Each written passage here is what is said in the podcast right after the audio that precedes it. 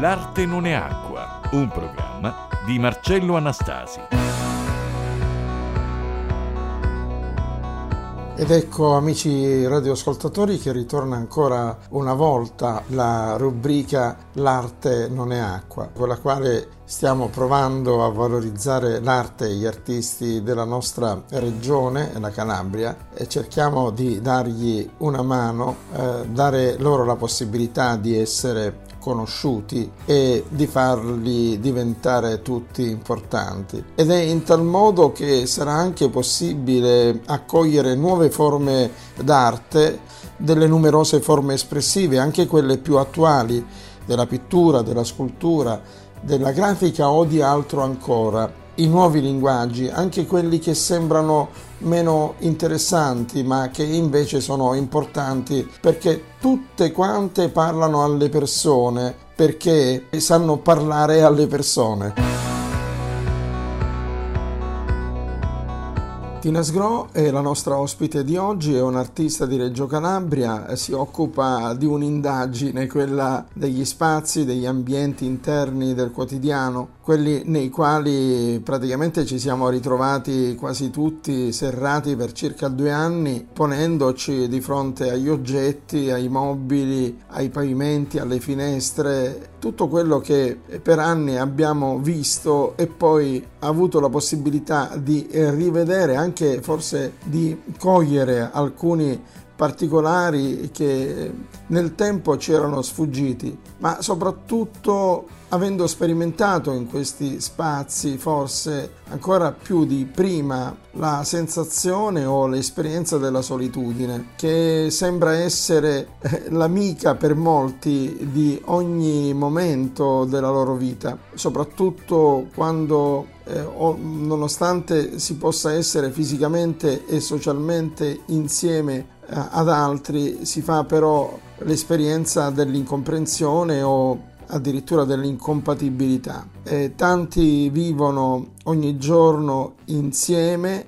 ma è pur vero che si sentono soli. Tina racconta eh, questa condizione, fa questo, credo, ce lo dirà lei, lo fa con l'inquietudine che caratterizza quegli spazi prospettici, quelle stanze, tutto quello nel quale ci ritroviamo ogni giorno. E questo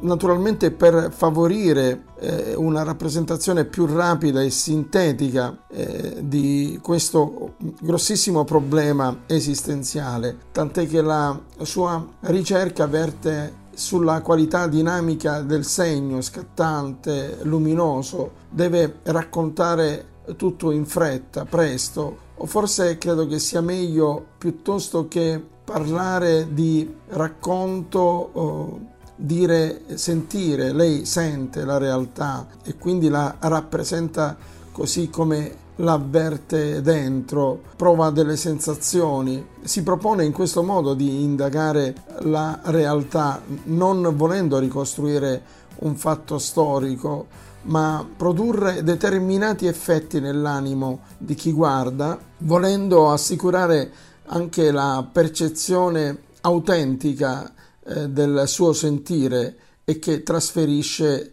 nelle sue opere pittoriche. Ciao Marcello e ciao a tutti i radioascoltatori. Beh, eh, come dire, mi hai fatto una domanda che un po' mm, pretende di essere eh, il mio mm, universo narrativo, cioè qual è la mia descrizione della realtà. Beh, diciamo che è un po' difficile la risposta perché eh, non mi consente di, eh, dire, andare eh, completamente in fondo al mio sentire e alla mia anima e si sa che quelli sono, diciamo, delle dinamiche, delle dimensioni abbastanza eh, difficili da esplorare. Quindi la mia, diciamo, mm, il, il mio sguardo verso la solitudine dell'uomo è stato un po' un presagio, infatti in tempi non sospetti ho cominciato ad indagare dei luoghi, eh, degli ambienti che eh, sicuramente eh, rivelavano l'impronta di una presenza, ma non la restituivano in, in struttura ecco, riconoscibile. Quindi questo è stato un presagio perché, come se avessi, diciamo, è stato un presagio perché mi ha eh, indotto a eh, capire ehm, che la so- solitudine sarebbe stata, diciamo, una dimensione futura dell'uomo. E infatti quello che si è eh, sviluppato, eh, abbiamo visto insomma con eh, l'isolamento forzato imposto, devo dire, eh, ecco questa, questa, dimensione di solitudine uh, si è ampliata e ha notevolmente riempito le mie stanze vuote e le ha fatte divenire degli scenari dove sicuramente eh, vi è una dimensione di ricordo, di sogno, di tutto quello che è stato eh, nel prima e nel dopo eh, appunto la presenza di un essere umano. Quindi il concetto mio di presenza-assenza ecco che eh, riemerge ogni qualvolta c'è l'esigenza di indagare uno spazio e di definirne eh, quelle che sono appunto eh, le dinamiche attuali di, di, estrema solitudine o anche di isolamento. Ho conosciuto Tina Sgro in una mostra quando venne invitato a presentare una sua opera. A conclusione della mia dissertazione lei volle prendere la parola e dire le cose anche dal suo punto di vista. Eh, certamente questo mi fece molto piacere, mi stupì anche, mi meravigliò il modo così deciso di voler eh, sottolineare alcune cose e comunque da lì è nata un'amicizia attraverso la quale eh, ho conosciuto certamente una persona molto caparbia, una persona che dice quello che va detto, quelle che sono le sue posizioni da ogni punto di vista e quindi non ha timore anche di essere giudicata, ma è un fatto questo che comporta certamente dei rischi in un mondo che è fatto di finzioni, di, di convenzioni e di cui eh, è stata denunciata nel Novecento dall'arte stessa l'impossibilità di poterne uscire e, e da questo deriva deriverebbe una situazione conflittuale che ancora noi paghiamo, quella situazione conflittuale tra uomo e società che si traduce poi anche nell'impossibilità dell'uomo di realizzare pienamente se stesso, perché eh, sbatterebbe contro un carcere che senza porte, senza finestre e quindi è inutile cercare il dialogo, le comprensioni, il fatto di poter relazionare con gli altri che a loro volta sono chiusi nel loro carcere di vita. Noi de- decisamente siamo contro diciamo, questo modo di intendere le cose, nel fatto che la vita possa addirittura dissolversi in un pulviscolo di atomi, di monadi impenetrabili e che la verità, le certezze cosiddette oggettive svelino la loro natura di costruzioni fittizie e convenzionali che impediscono quindi di credere, di pensare che l'arte invece sia eh, veramente eh, un'attività straordinaria che avvicina, che crea relazioni, che consente quindi di condividere la gioia eh, e quella gioia che eh, deriva dalla bellezza dell'arte stessa. Per questo motivo, ripeto, ribadisco, ci preoccupiamo di eh, divulgare la cultura artistica anche attraverso una trasmissione eh, radiofonica alla quale oggi abbiamo invitato certamente una persona eh, importante come Tina Sgro. Chi mi conosce sa che io mh, mm, non, non, sono, cioè non seguo delle linee ben precise, per cui eh, semplicemente dico tra virgolette, eh, dico ciò che penso. Senza paura, senza timore, perché non lo so, sembra che veramente quando uno ha le facoltà mentali e anche caratteriali di dire ciò che pensa, eh, sembra che veramente si scateni, non lo so, una sorta di, eh, di rossore o di timore, soprattutto da parte di persone che non riescono a portare avanti questo tipo di, ecco, di atteggiamento, di modo di essere. Invece io sono tranquilla, sono tranquilla perché non ho uh, scheletri nel mio armadio personale e quindi naturalmente dico ciò che penso mh, mm, in un'idea appunto mh, mm, di rispetto di tutto quello che mi può circondare. E, e, ci sono dei fraintendimenti di fondo perché tutto quello che è rispetto degli altri verso le mie idee o verso uh, persone che hanno delle idee diverse, mh, mm, tutte quelle parole rispetto, dignità, eh, coraggio, libertà, eh, vivono magari un fraintendimento che, che, è proprio evidentissimo, soprattutto in un nostro periodo storico dove la menzogna, l'ipocrisia, ecco, diventano pilastri fondamentali di una società che certamente eh, non eh, mostra la sua faccia migliore, ma anzi eh, mette a nudo ovviamente tantissime fragilità. Quindi Cosa dire della mia re- realtà trasposta e trasfigurata sulla Terra? È una realtà sicuramente frammentata, una realtà diciamo che a pezzi, che, a pezzi, che eh, difficilmente qualcuno può ricomporre se non eh, nell'azione collaborativa eh, appunto dell'osservazione di un'opera e quindi di ricomposizione di tutti i pezzi che compongono quell'opera. Diciamo che sto andando verso quella dimensione, un, una volta ero un po' più ordinata, più diciamo accademica, eh, permettetemi il termine,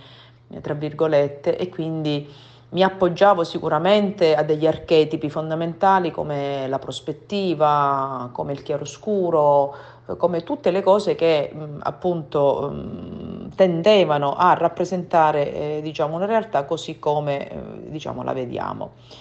Ma invece, strada facendo, eh, sto eh, cercando di protendere verso invece un modo di vedere la realtà che dipende assolutamente dalla mia parte inconscia, quindi ciò che l'inconscio può assorbire e può vedere, eh,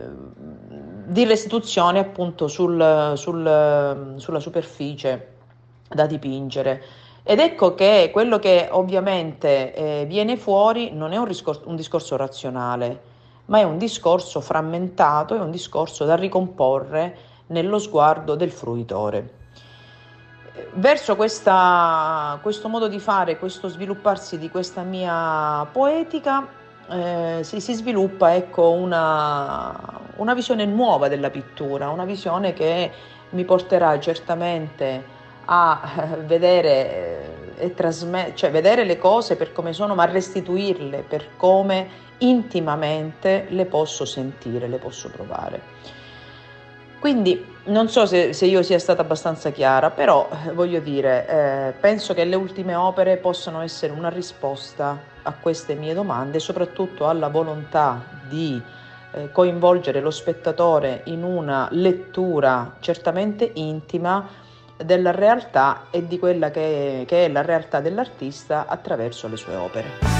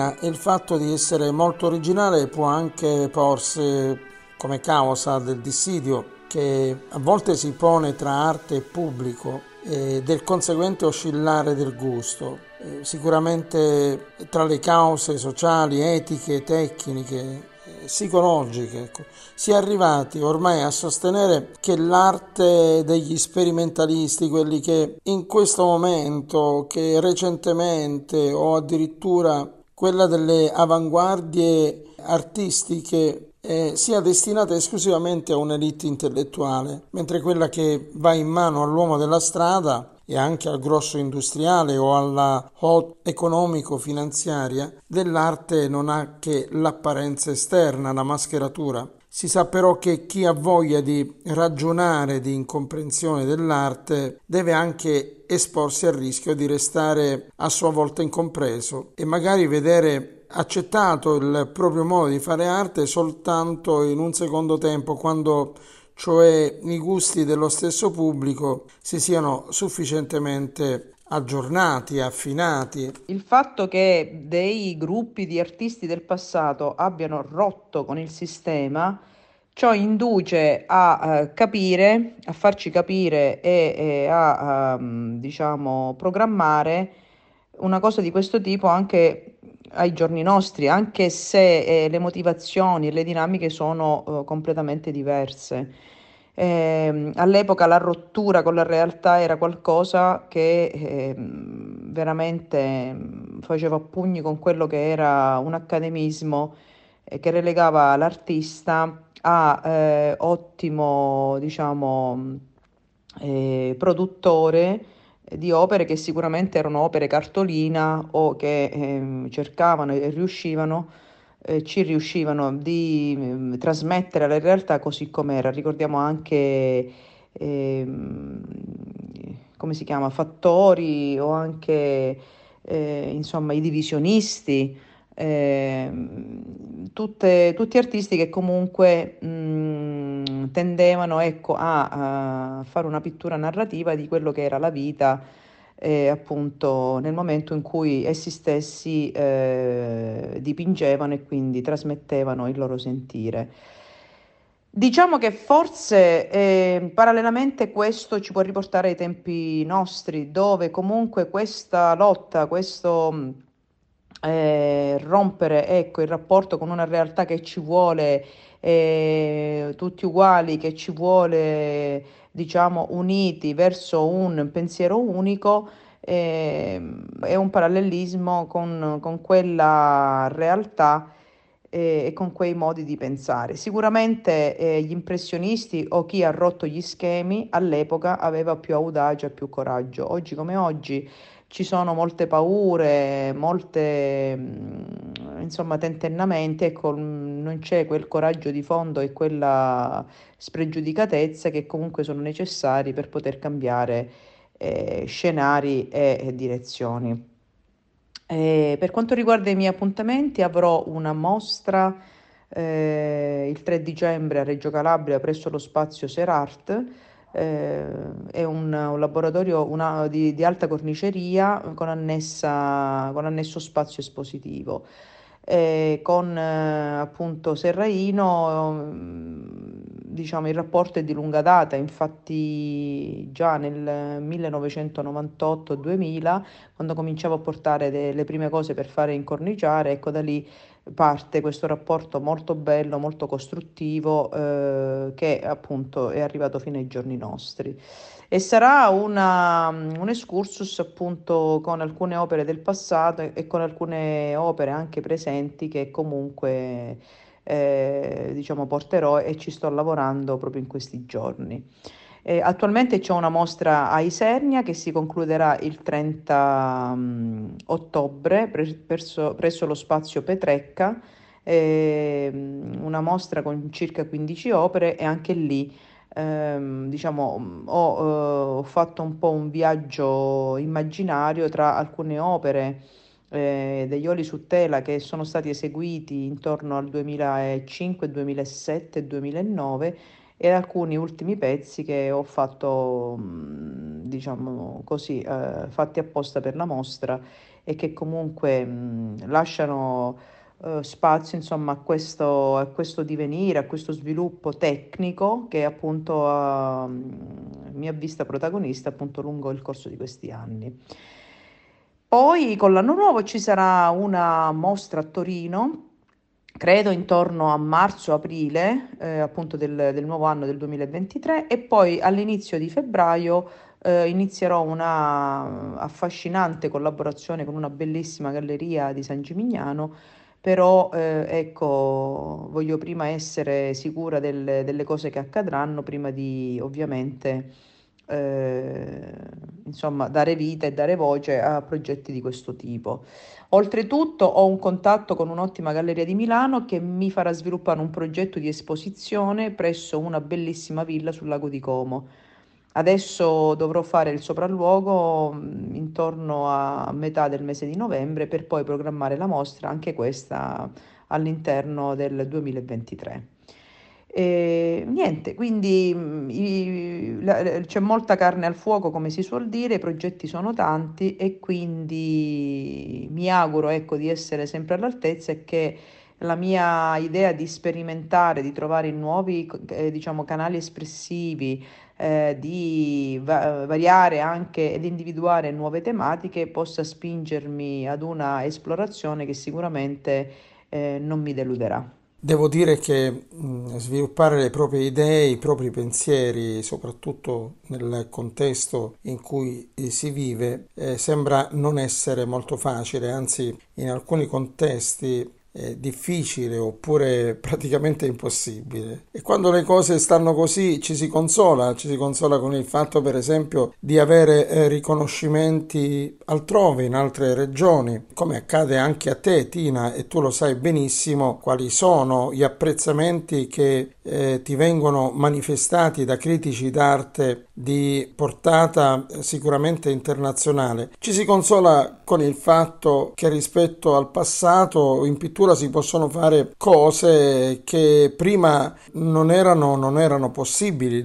D'altronde l'avvento di nuovi materiali in pittura e non solo ha rivoluzionato l'arte, ha creato sicuramente delle fratture con l'arte del secolo scorso, ma l'impiego di acrilici, di nuove vernici, materie plastiche, resine, i cui effetti sono del tutto inediti consentono di poter effettivamente bizzarrirsi e effettuare delle ricerche con dei risultati che possono anche eh, consolare l'artista, confortarlo. D'altro canto eh, la tua stessa pittura ne è una dimostrazione, è una, un esempio chiaro di un'arte inedita di cui lo spessore eh, lo si riconosce e lo si apprezza anche al di fuori della, della nostra regione e credo che potrebbe bastare per dimostrare questo quanto lo stesso Vittorio Sgarbi abbia già scritto e detto di te. Sì, Marcello, per quanto riguarda diciamo, l'apporto che Sgarbi ha dato nei confronti del, mm, del mio lavoro, devo dire che sono stata molto molto soddisfatta perché lui per esempio nel caso del premio Sulmona ha scritto un articolo bellissimo perché ha evidenziato che nonostante il mio carattere, la mia apertura, la mia sincerità, il fatto di ovviamente avere una certa libertà di espressione, di comportamento, visto che non temo il giudizio altrui, men che meno eh, sono vincolata da dogmi religiosi, politici o di comodo, eh, quindi lui ha voluto dire in quell'articolo che praticamente nonostante io abbia questo comportamento che in genere ghettizza e isola, comunque io mando avanti il mio percorso, lavoro, mi confronto e quindi eh, questo è testimonianza appunto di, secondo me, di, di grande forza e di carattere. E quindi quel, quell'articolo è stato veramente bello e, e sono stata contenta ecco, che lui ovviamente da grande personaggio e grande persona che è molto intelligente e molto lungimirante, insomma ha saputo eh, cogliere l'essenza appunto del mio carattere e di come sono fatta.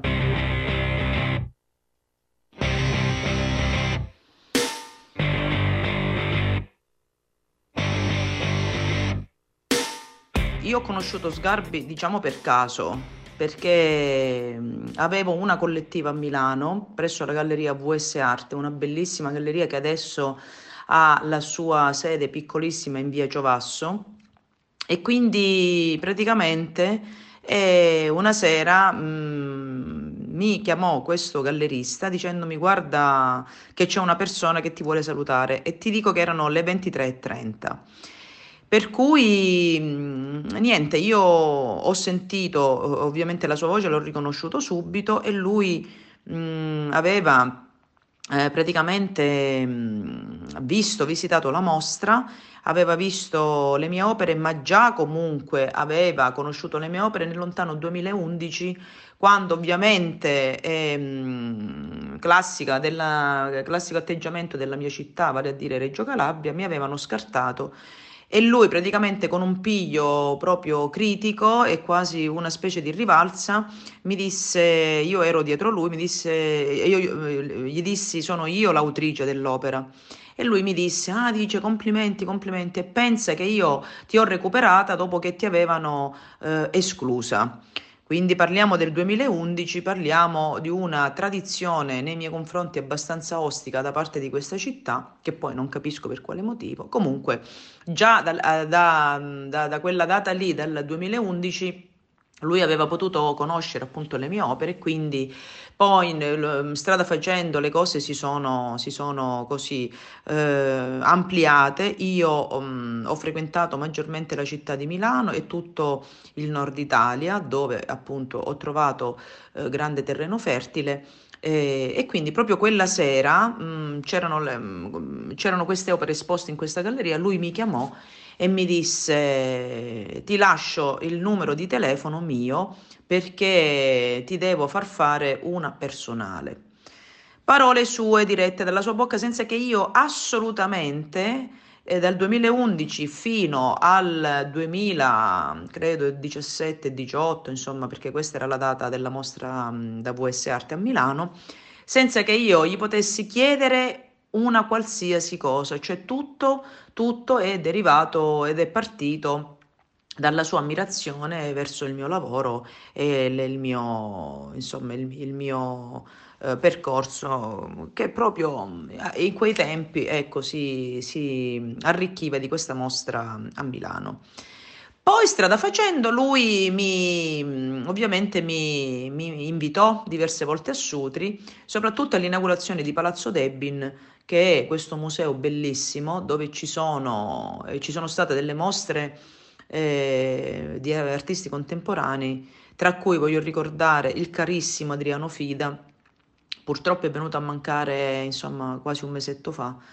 e quindi mm, c'era lui, c'erano Roberto Ferri, insomma c'erano tanti artisti che hanno dato vita ad una bellissima mostra che ha inaugurato questo Palazzo Debbin a Sutri. E quindi lui di volta in volta mi invitava a questi, mm,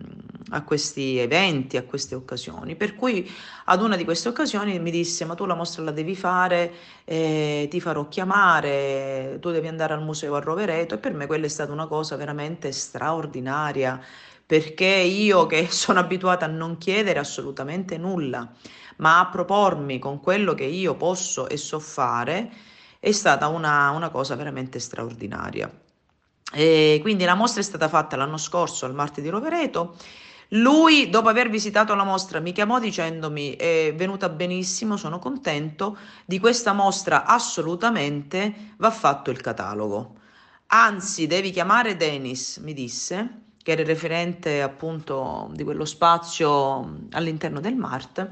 devi chiamare Dennis e devi dire il presidente ordina, perché lui è presidente del MART, il presidente ordina ordina che si deve fare il catalogo di questa mostra, sicché io, sotto il suo suggerimento, naturalmente eh, chiamai Dennis e dissi guarda che il professore Sgarbi dice che bisogna fare il, il catalogo di questa mostra. E quindi così, così è stato. Diciamo che Dennis mi disse che il catalogo non poteva essere fatto all'interno del 2021 perché comunque il bilancio di previsione eh, era quello e quindi non potevano aggiungersi altri eh, capitoli di spesa. Però mi disse Tina, nell'arco del 2022 vedrai che il catalogo sarà fatto. Ovviamente per chi mi conosce e per chi sa che io eh, sono un po' come San Tommaso, quindi se non tocco non credo, anche se figuriamoci, eh, sono persone di una serietà che insomma ha voglia. Fortunatamente ho avuto a che fare con persone ecco, di una certa levatura, per cui ho detto sicuramente dopo l'estate il catalogo insomma uscirà fuori. E quindi poi lo stesso Dennis mi fece delle domande un po' come mi stai facendo tu, insomma,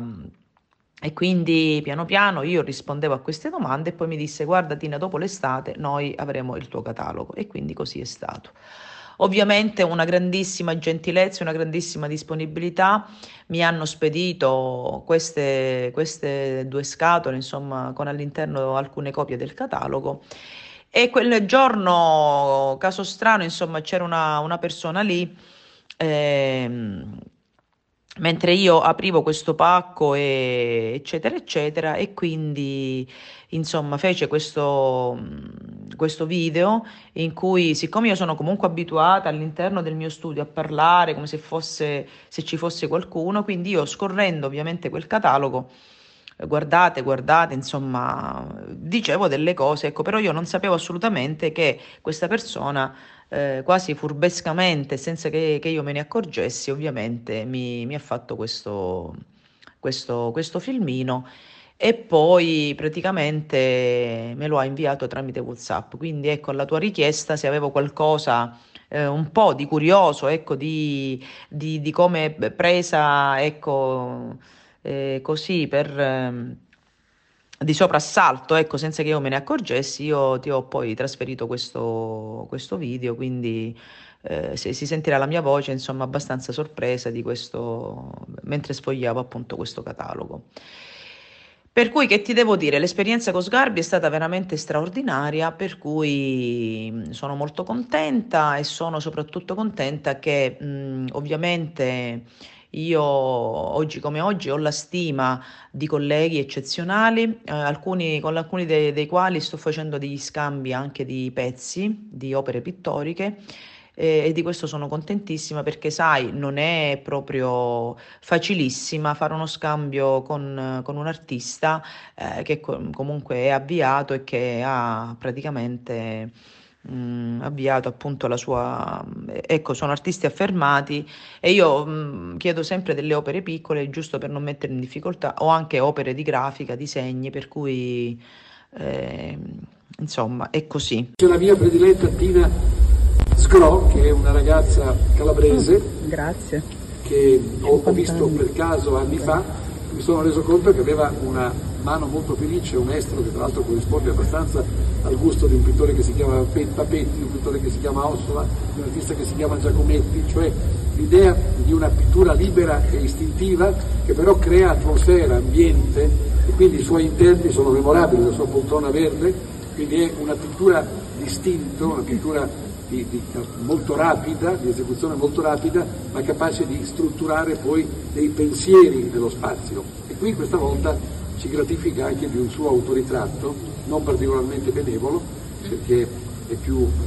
dire, affettuosa e delicata e festosa della vita, qui c'è un'aria incazzata, ma saranno cazzi suoi.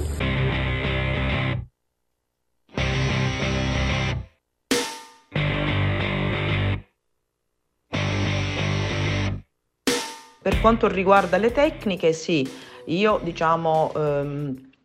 sono molto per le tecniche classiche, infatti utilizzo le metodologie insomma, che, che, tutti noi artisti nel corso dei secoli abbiamo utilizzato, facendo proprio un'eccezione per quanto riguarda l'olio, perché io purtroppo nel 2010 ho avuto una candida intestinale, per cui non mi è stato possibile assolutamente continuare, eh, perché appunto avevo dei capogiri e non, eh, non era possibile insomma, continuare, anche perché all'interno di uno spazio chiuso eh, con comunque i riscaldamenti avviati nella, nella parte appunto invernale dell'anno, sai com'è, si creava una,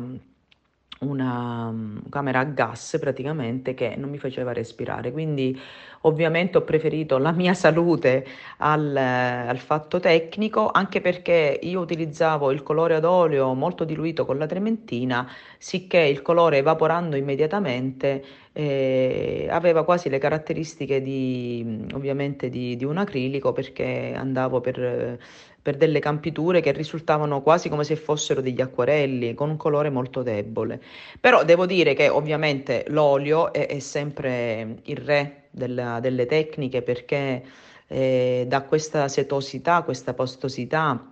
nelle tinte e nelle pennellate che ovviamente un acrilico stenta insomma a rivelare. Eh, per quanto riguarda anche la tecnologia che ben si è, si è, inserita diciamo, nell'arco anche delle produzioni artistiche, eh, poco riferimento fa nel mio modo di essere le NFT che sono delle espressioni eh, diciamo di, in genere di opere 3D ovviamente che vengono codificate con delle sigle eh, con dei codici e quindi diventa quasi un rapporto abbastanza eh, anche secondo me astratto con quello che può essere un, la fruizione di un'opera, di un'opera, d'arte. Diciamo che sono concetti ecco, che appartengono forse alla, alla mia generazione, a, a quelli che hanno fino ai 45-50 anni, perché questi ragazzi che invece iniziano dalla più tenera età ad avere una certa mh, diciamo, confidenza con i mezzi tecnologici, secondo me per loro sarà ovviamente più approcciabile un discorso di questo tipo. Noi cinquantenni abbiamo la tradizione nel cuore, vogliamo eh, ecco, eh, toccare un'opera, fruirla, guardare, siamo più legati ad un fatto forse tecnico, espressivo. Quindi io non mi farò mai affascinare da, da, un NFT, da un codice, da un parametro meramente diciamo numerico, ma la mia tradizione, la mia eh, ecco, attitudine alla materia e a quello che è stato la pittura per lunghi secoli e penso che avrà appunto la, la meglio sul mio modo di pensare e di vivere la pittura. C'è sempre una canzone per caso per fortuna c'è ancora una canzone caduta dalla luna. C'è sempre una canzone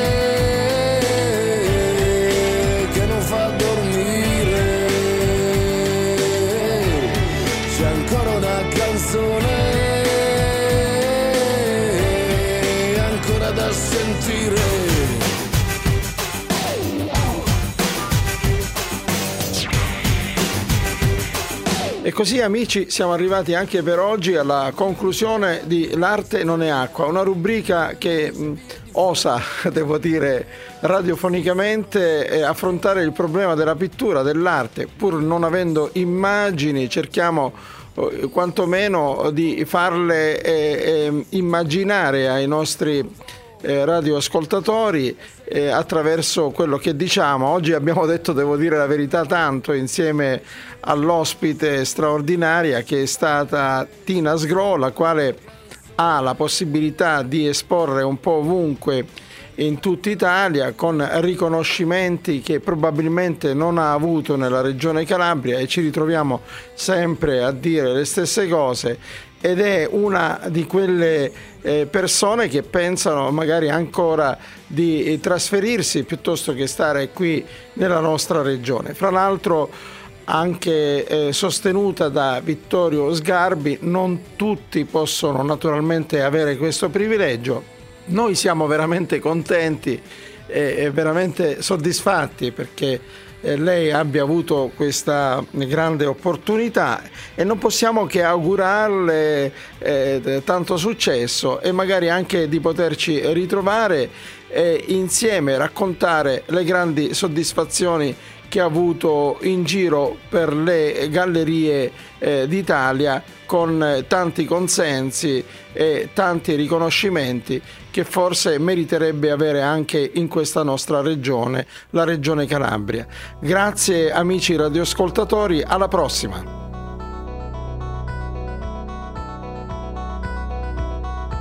L'arte non è acqua, un programma di Marcello Anastasi.